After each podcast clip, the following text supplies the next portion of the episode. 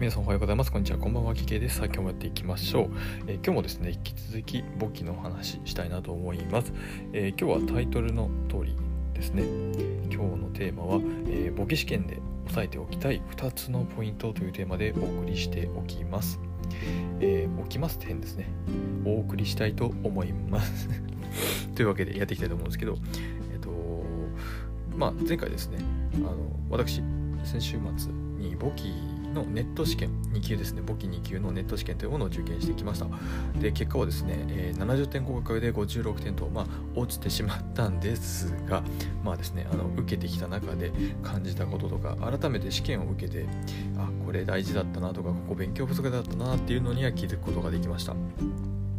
で、まあ、これからですね決算が入ってくるのでちょっと4月5月様子見て6月から再度、えー試験を受けたいなと思っているところで改めてちょっと今ですね今一度2級の勉強をし直しているところです。もしですね簿記の勉強とか資格取りたい方いらっしゃったらですね是非このラジオを聞いていただければ、えー初心者のもう僕全くあの経理を去年の8月から、えー部署移動で始めたんですけど仕事を始めたんですけど、えっとまあ、そこからですねあの財務会計について学び出したの。なのでもう本当に今ちょうど3月なので半年あ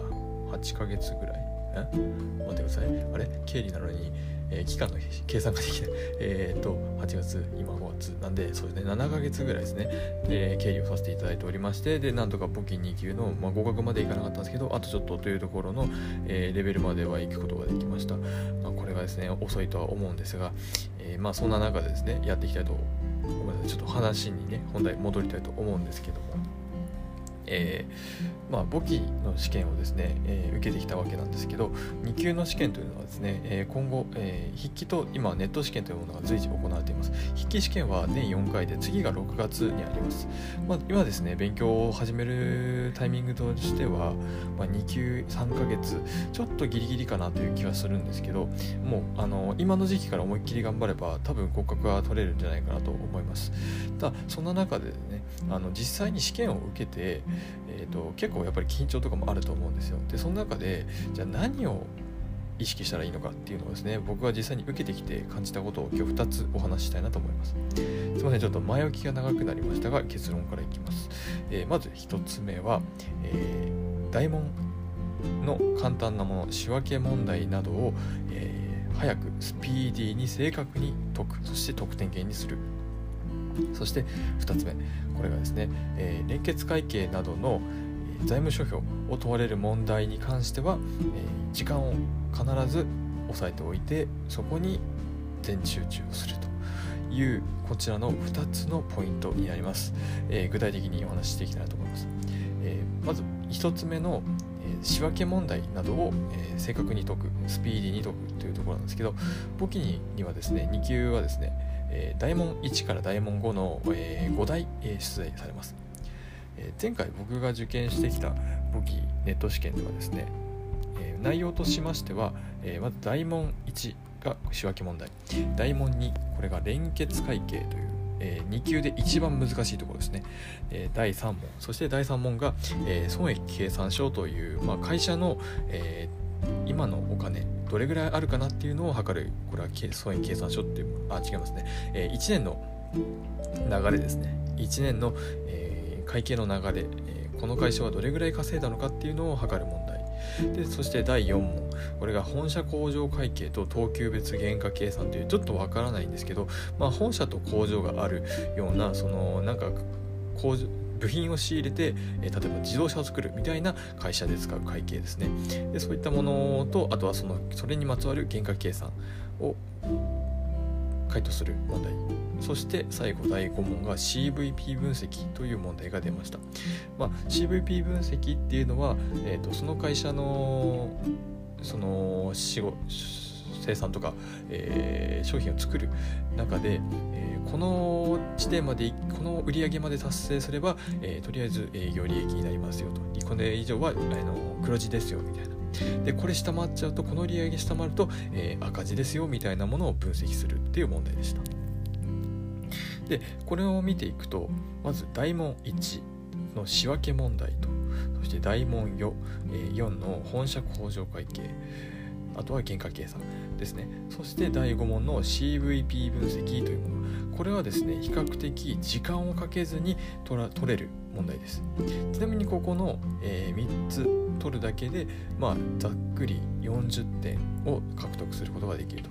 で残りの30点を大問2大問3のあすいません間違えました、えー、大問1と大問4大問5を取るだけフルスコアで取るだけで60点、えー、取ることができます、えー、これにプラス10点を大問2大問3で、え、取るだけで、まあ、合格ができるっていうところなんですね。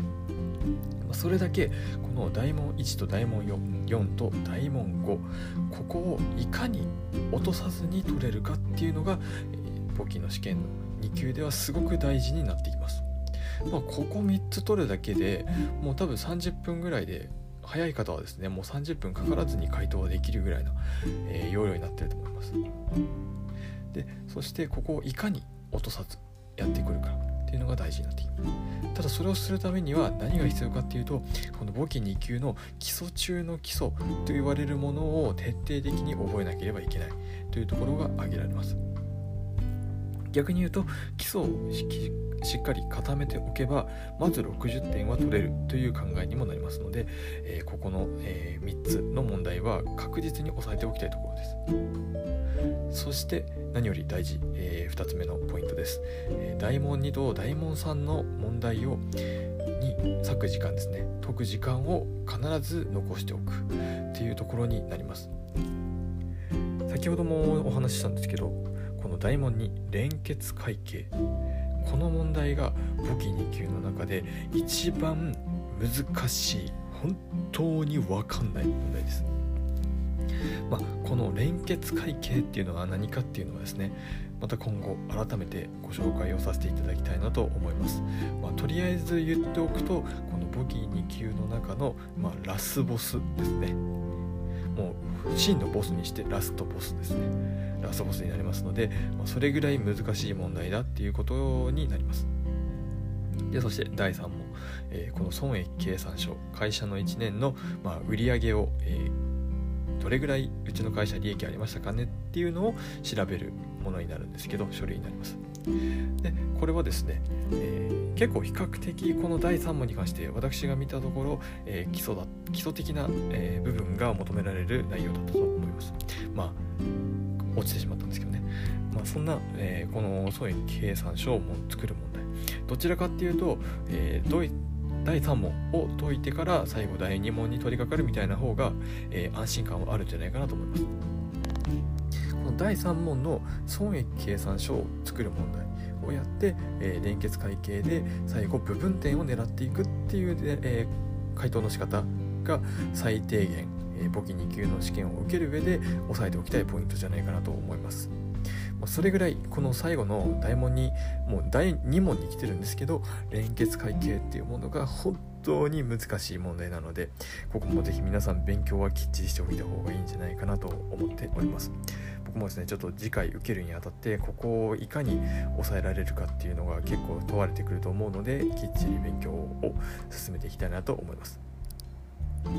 まあ、というわけでまとめ最後にまとめますと、えー、簿記2級を受けるにあたってですね重要なポイント2つということで、えー、145の大問をまず先に解く。仕分け問題など基礎的な問題がここは多く含まれています。なのでここをまず優先的に解く。そして残された第2第3の連結会計とかあとは会社の流れを書く、えー、損益計算書といったいわゆる会社のその財務諸表っていうものを解く問題。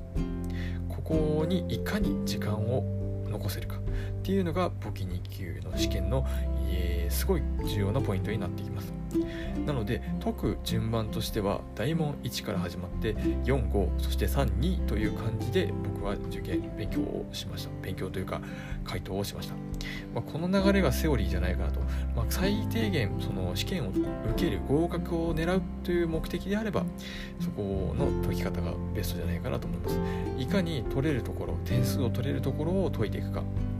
逆にですねこの1から5っていうその順番ごとに解いていくと連結会計と損益計算書で大幅に時間を使ってしまって、えー、第4問第5問でもう時間がなくなってしまってゲームオーバーみたいなパターンもあります。なので、えー、先に得点源を解いていく。自分が確実に解ける問題を解いていくっていうのは結構セオリーになってくるので是非覚えておいてみてくださいえー、というわけでちょっと長くなってしまいましたが今日もこの辺りしたいなと思います。最後までお聴きいただきありがとうございました。また僕のラジオでは、え、引き続き簿記の話を、え、お送りしていきたいなと思いますので是非チャンネル登録お聴きいただけると嬉しいです。それでは、え、皆さんありがとうございました。また明日このラジオでお会いしましょう。それでは皆さんバイバイ。